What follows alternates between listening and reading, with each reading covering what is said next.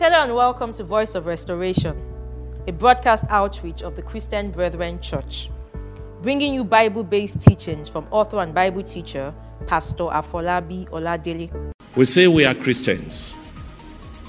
Let's live as Christians indeed, confronting the evil in our, in our society, separating ourselves unto God, maintaining those things that allow the call of God to stay upon our lives. And above all, let us get this work done. The work that has been committed to us, let's get this work done. That's my charge to you. The fundamentals of keeping the call upon your life. Just go on, please. But his father and his mother knew not that it was of the Lord, that he sought an occasion against the Philistines. For at that time the Philistines had dominion over Israel. Then went Samson down, and his father and his mother, to Timnath, and came to the vineyards of Timnath. Ah. And behold, They came to where? the vineyards of Timnath. Who went to the vineyards of Timnath? The person who is not supposed to.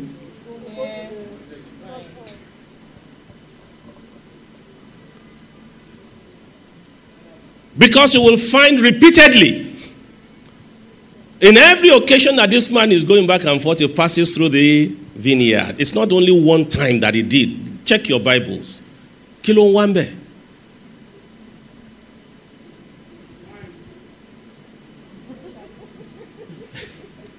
What? Why? Are there no other routes? Or were there no other routes? I'm serious. It's not a joke. And this is the practicality of maintaining your call and the conditions under the basis of which the, the hand and the Spirit of God will continue to be upon you. For many of the things that God did with the life of this man, God was merely overruling his ways. God was overruling the ways of this man called Samson. So, the very first element that says you will not touch wine, fruit of the grapes, and so on and so forth, this man broke number one. How many of us are constantly breaking the vows that God that we made to God?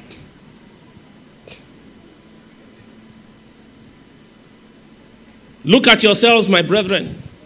Look at your heart. The commitments that we made to God, particularly those of us who say we have the call of God upon our lives. What will it take to maintain that call?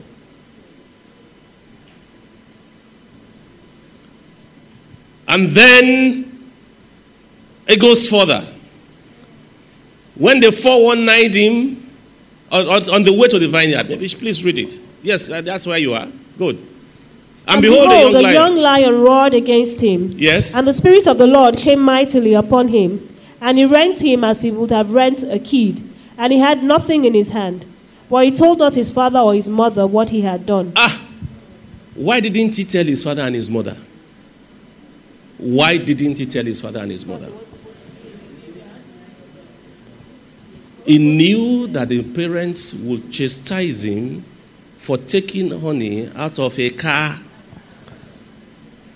Number two, don't touch a dead body. You not only touch a dead body, you took from it. Vow breakers, truce breakers. And all for all of that. Because the call of God was upon his life, and the Lord God Almighty was intent on bringing deliverance to his people.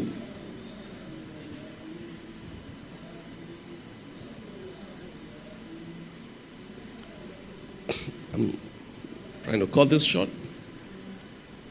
So he broke number one, he broke number two. And then, the beginning of chapter 16 again. What was the operative word that you find in that first verse of chapter 16? Judges 16. Then went Samson to Gaza, And did what again? and saw there an And saw. Just look at each of the chapters.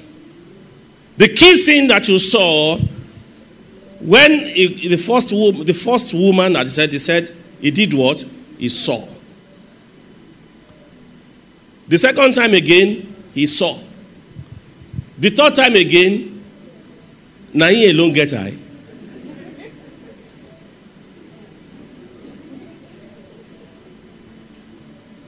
And this is what I'm saying about the nature, what it does to your environment. What the environment does when your nature, when it conspires with your nature.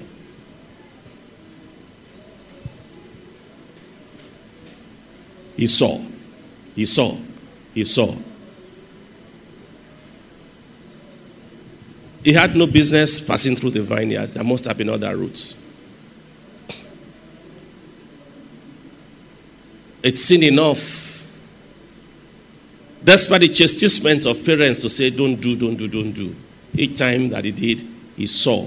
And once he saw, the door was open to his heart and his lust. And his body was saying, take, take, take, take, take, take, take.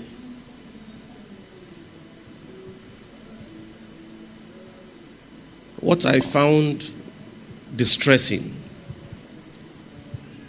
was that this is Afolabi's view now. The man was playing kalu kalu with the anointing upon his head. Because each time somebody came to him, the first time the, uh, the second woman said, If you put, uh, and the guy said, You are just, why you know what it is that God has said you should not do?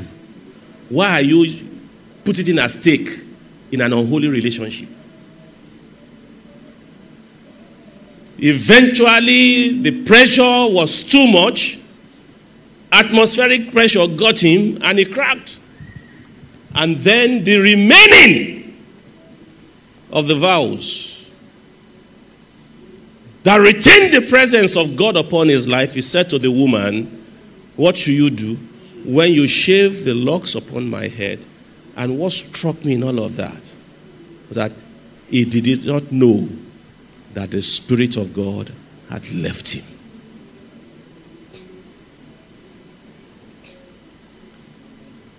He did not know that the Spirit of God had left him.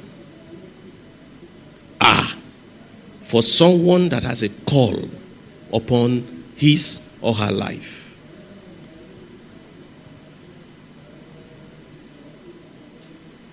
He did not know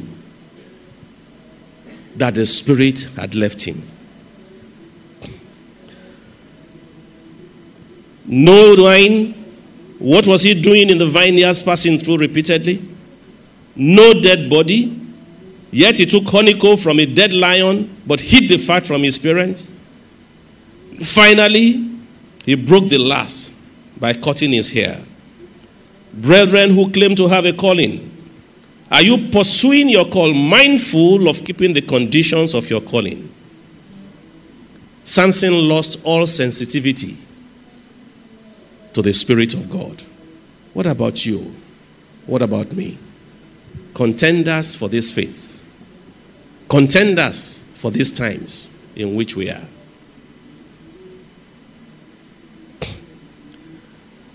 But you needed to see the, the larger picture. Because something was prevalent in all the land of Israel through time, throughout the times of those judges. Can you just give me those three scriptures quickly?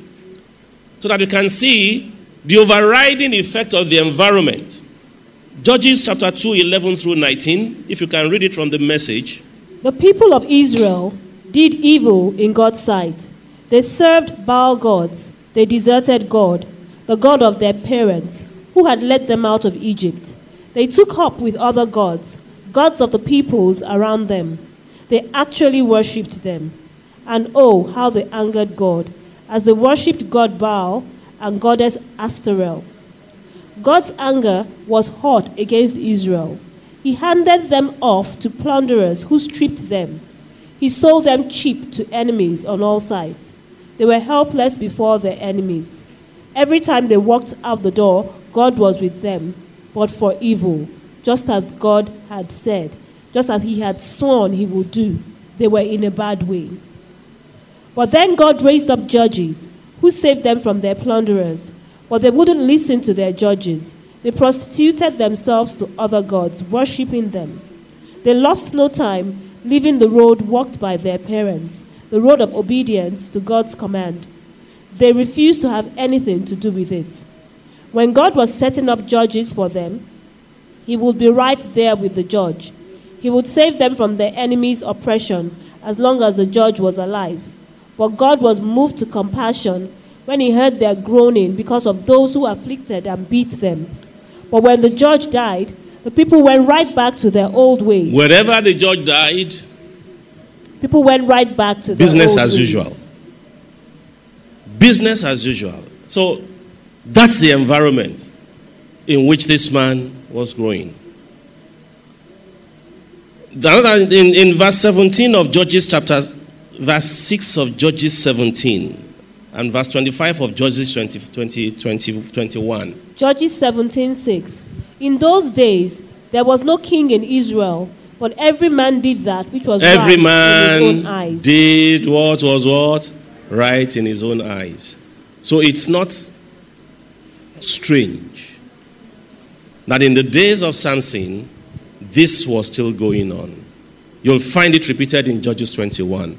Everyone was a law to himself, everyone did what was right in his own eyes, and we are almost there in our own society today. My question to you, my brethren, as people who claim to have a calling of God upon their lives, with the examples of the two people that I showed you, because he said, As it was in the days of Noah, so will it be in the days of the coming of the sons of man. The nature of those two men, Lot and Noah, was so crucial in determining their end. What's your nature? Is it innate to the environment? Have you separated yourself from the environment in the manner that the calling of God upon your life can stand and the power of His Spirit can continue to operate in your life? Hear what Josephus had to say about, about Samson. Because I know there are questions in your heart. Many people have seen Samson as a hero. Even this man, uh, uh, Josephus spared him a thought. Now, Samson, when Samson had slain many of the Philistines in the plain of his country, he dwelt at Etam, which is a strong rock of the tribe of Judah. For the Philistines at that time made an expedition against the tribe, but the people of Judah said that they did not act justly with them in inflicting punishments upon them while they paid their tribute, and this only on account of Samson's offenses. They answered that in case they would not be blamed themselves, they must deliver up Samson. This was when the Philistines went to get Samson from Judah. So they, being desirous not to be blamed themselves, came to the rock with 3,000 armed men and complained to Samson of the bold insults he had made against the Philistines, who were men able to bring calamity upon the whole nation of the Hebrews. And they told him they were come to take him to deliver him unto the Philistines. Now, they did deliver him, and this man took the jawbone, and that's where I really want to go. His comments when he was when he was when he got the job jawbone, you will see the way he said it. I did this, I did this, I did this, I did this. Was it him who did it?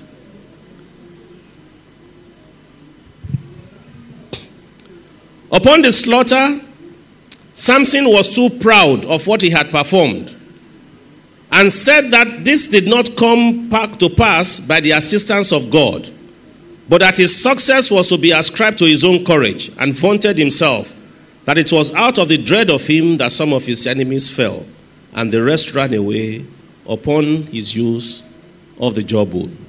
Self will, self centeredness. There's no person with a self will that vaunts himself that will be acceptable in the presence of God. But when a great thirst came upon him, he considered that human courage is nothing and bear his testimony that all is to be ascribed to God and besought him that he would not be angry. And I made that, that's my observation. For the 20 years that this man was ruler in Israel only on two times, two occasions. Did we see him explicitly praying to God who gave that call upon his life? Only on two occasions in 20 solid years do we have a record that this man sought to the God who called him, sought to the God by whose spirit he was able to do all the things he was doing, sought to give honor to him. People,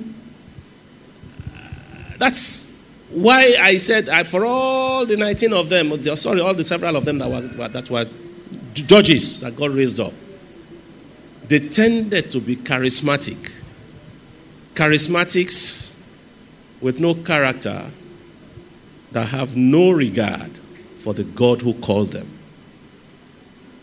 I'm challenging myself, I'm challenging every one of you listening to me that is called by that name Christian. What has the environment done to you? Only you can answer that.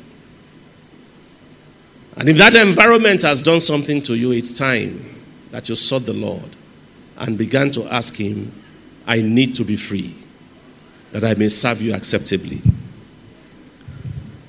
The first occasion that this man prayed was here. When God then struck him with thirst, his strength could not, do, could not quench his thirst.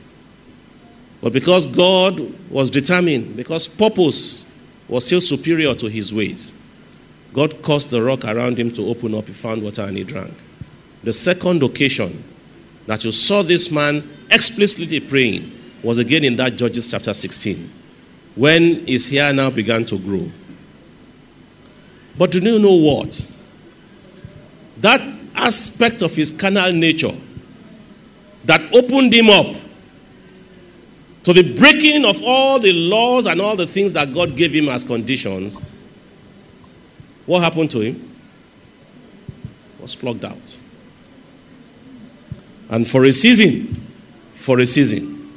I chose not to read all of that, but if you go read at your scriptures, what did the Philistines do after they had got him and they pulled out his eyes? They were praising Ekron, their God. Eh? Ekron, their God, had delivered their enemy into their hands. And that's what we do. We give occasion to Satan to, glo- to, to glory when we fail to honor the obligations of God in our lives. Think about these things, my brethren. And let's focus on the work that God has given us to do to close this age. This man who broke every vow, everything that was needed to establish his calling, to make him fruitful in what God called him to do. And all God could do was overrule him. And in that last moment, God granted him his prayer that he should die with all of these people. I don't pray that that will be our end. He was kicked out of the call. He was what? He was kicked out of the call. So if everything we've done from Friday means anything to you, particularly as it relates to that Matthew 24 14, where the work is clear, and you know that, yes, all of us here will say we are builders, to, we, are, we, are, we are, how do you say that vision statement again? To build uh, an army of, to build an army of believers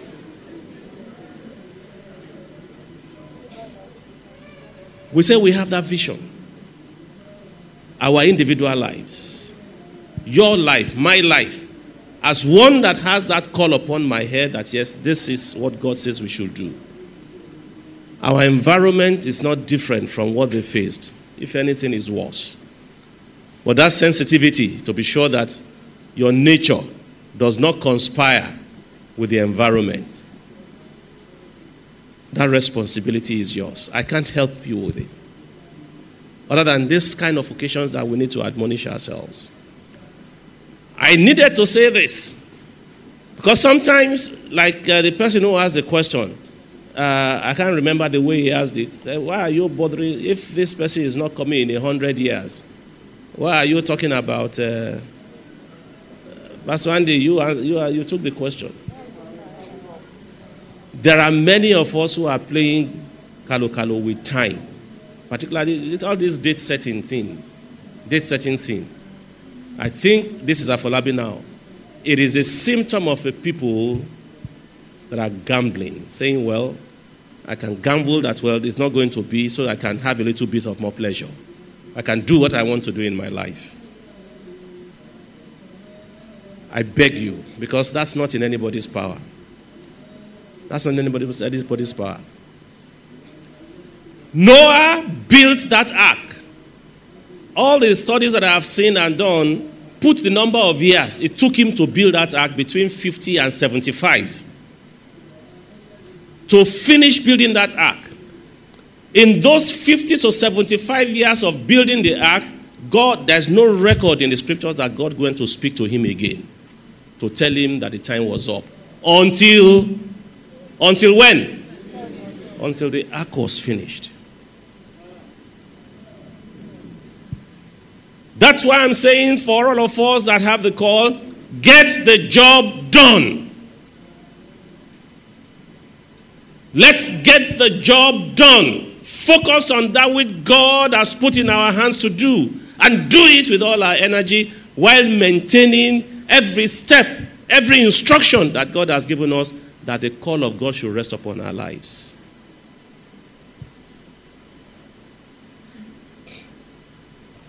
It was seven days to the time that then God came to tell him, in seven days, if the ark was not ready, ark that took 50 to 75 years to build, it has to be a miracle for him to finish it in seven days. It will have to be a miracle for him to finish it in seven days. And I can imagine, talk the engineer will tell us, before a building is finished, how many times do you go inside and come out just inspecting to be sure it's complete? You will go in, check this, check that, check this, check that, check this, check that. So they were going in and out, going in and out, going in and out until the time came. None of the animals could have been brought in before those seven days that God gave him.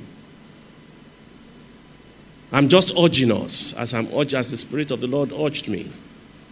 We say we are Christians. Let's live as Christians indeed confronting the evil in our, in our society, separating ourselves unto God, maintaining those things that allow the call of God to stay upon our lives. And above all, let us get this work done. The work that has been committed to us, let's get this work done.